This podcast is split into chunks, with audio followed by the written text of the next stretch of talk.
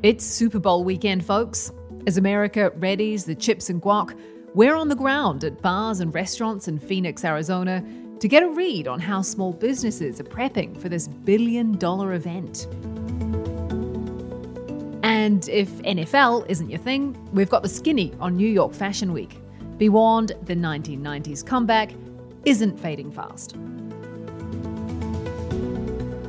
It's Friday, November 10th.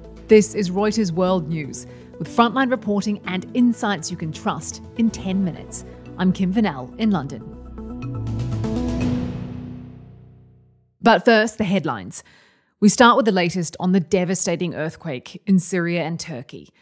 As the death toll surpasses 20,000, the scale of the humanitarian disaster is only beginning to be understood. Cold and hunger and despair have gripped survivors still searching for loved ones. This is rescuers calling out to Basir Yildiz, a six year old boy in Diyarbakir in Turkey. Basir yells that his body aches and he begs for water. Nearly 30 minutes later, the rescuers manage to free him. He was under the rubble for 80 hours. Hopes are fading now that many more like Basir will be found in the ruins of entire cities and towns. Anger is simmering over delays in rescue efforts and delivering aid. In Turkey, President Recep Tayyip Erdogan is under pressure to show that his government can ramp up its response. The disaster has cast doubt over whether the May 14th election will go ahead at that time. Meanwhile, in Syria, there are pleas for President Bashar al Assad to allow more international aid. Here's UN Secretary General Antonio Guterres. We must put people first. A lot of important business news is breaking around the world this morning. First off, in Delhi, it's more bad news for Indian billionaire Gautam Adani. Our Reuters bureau is reporting that Indian regulators are now probing his company's links to investors in its aborted $2.5 billion share sale. Once Asia's richest person, Adani's net worth has tumbled after a short seller released a report accusing it of improper use of offshore tax havens and stock manipulation. Adani denies the charges. And in Germany, Kanye West is pummeling Adidas, figuratively speaking. The German sports brand is stuck with piles of the rapper's Yeezy line of sneakers. Its shares dropped more than 10%. Now you can dig deeper and follow the market reaction to all of these developing stories at Reuters.com. President Joe Biden, under fire from some lawmakers for not acting early enough, now says the Chinese spy balloon was not a major security breach. But Biden said in a Noticias Telemundo interview that he had no regrets about waiting until it was over the water. This thing was gigantic. What happened if it came down and hit a school in the rural area? So I told them as soon as they can shoot it down, shoot it down. His Excellency Volodymyr Zelensky. Ukrainian President Volodymyr Zelensky is making the most of his rare time outside the country. After an unexpected trip to the UK and Paris, Zelensky headed to Brussels to woo the Europeans into providing planes. Reuters' Andrew Gray witnessed the action and filed this voice note from the European Council. The Parliament often struggles to get a lot of public attention. It does a lot of nitty gritty legislation. But today it was really in the global spotlight. Uh, Zelensky got a standing ovation from members of the Parliament. Many of them were wearing blue and yellow in support of Ukraine. Then Zelensky came to the European Council building, where I am now. That's where EU leaders hold their summits. And he also drew a crowd. Zelensky's message to the leaders was that Ukraine needs even more than they've already provided, particularly long range rockets and fighter jets. He said he'd got positive signals from several leaders on that front, but we haven't seen any immediate announcements.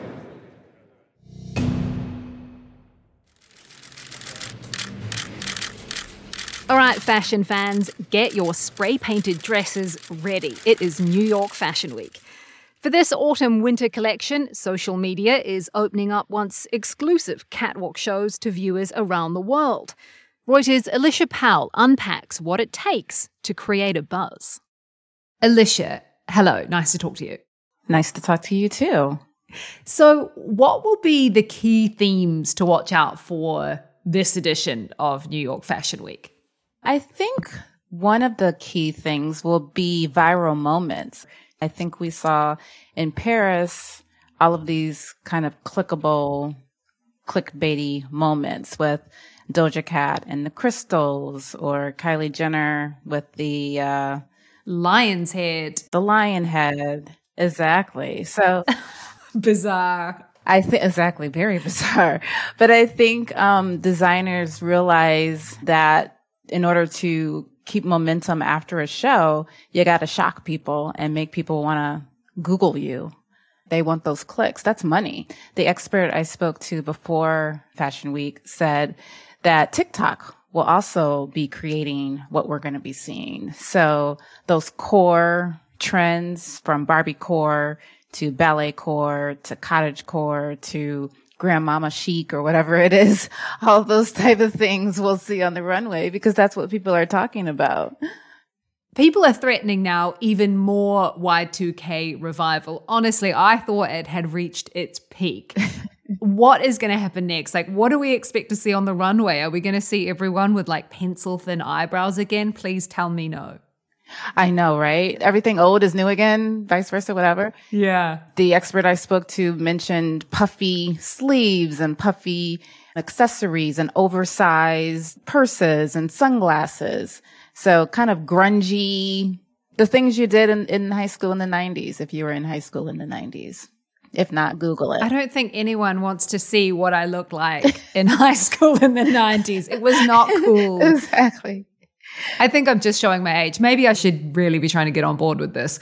I still have some of my stuff from the 90s, so yeah, well, that's the bonus, right? Of being our age is you just recycle it, just bring it back out. Exactly. All right. Well, I'm going to go and rummage back through my wardrobe from the 90s and see what I can re- recycle or upcycle. It'll be authentic. Yeah, exactly. Yeah, authentic. All right. Thank you so much, Alicia.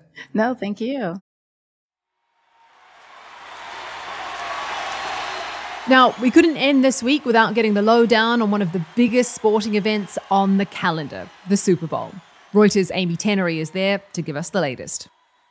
Amy Tennery, I want to preface this by saying the only thing I know about the Super Bowl is who's playing and that Rihanna is doing the halftime show.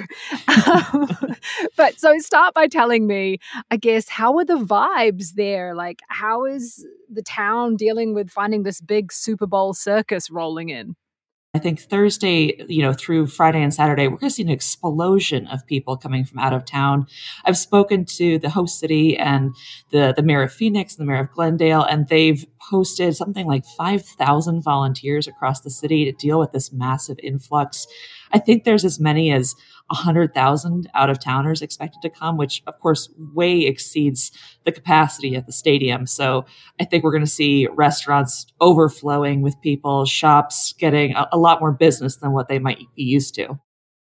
Because I know nothing about football, if I was going to guess who would win, I would literally be flipping a coin. But you're the expert. You tell me who are people betting on? Who are the favorites to win? The betting line right now is razor thin. Uh, when I last checked, I think the spread was one and a half points, which is just a, a remarkably close call. It's exciting. That makes it exciting. Yeah. So, what are the big kind of headlines this year? One of the biggest one is this is the first year that two black quarterbacks have played each other in a Super Bowl. That's sort of incredible and for all the wrong reasons. You know, this is a league where mm. some 60 to 70% of the players are black. I would also say another key storyline is this is the youngest quarterback matchup we've ever seen. Their combined age, I think it's about 51 years old, which is actually only six years older than, than Tom Brady, who just wow. retired. So it, it's really a look at the the next generation of talent that is already here, which is super exciting.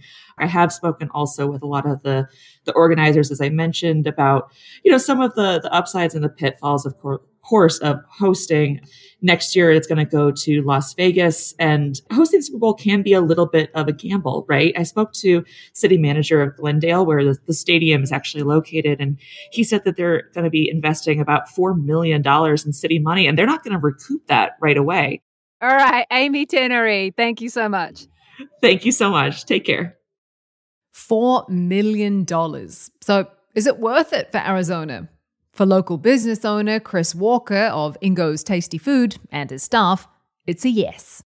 We're seeing people that you don't typically get in Arizona, let alone in downtown Phoenix. So that's been fun. Actually, uh, we are closing at 4 p.m. that day. So giving our employees a night off will be exciting for them to rest up. It's been a long, hard week. Stephen Rivera of local restaurant Blanco is also loving the extra custom up to a point. I would say like 50% increase of traffic. I mean, my, my commute to work's about doubling right now. Get the snacks and quick guys to beat those lines. I'm sure you won't need us to update you on the winner come Monday.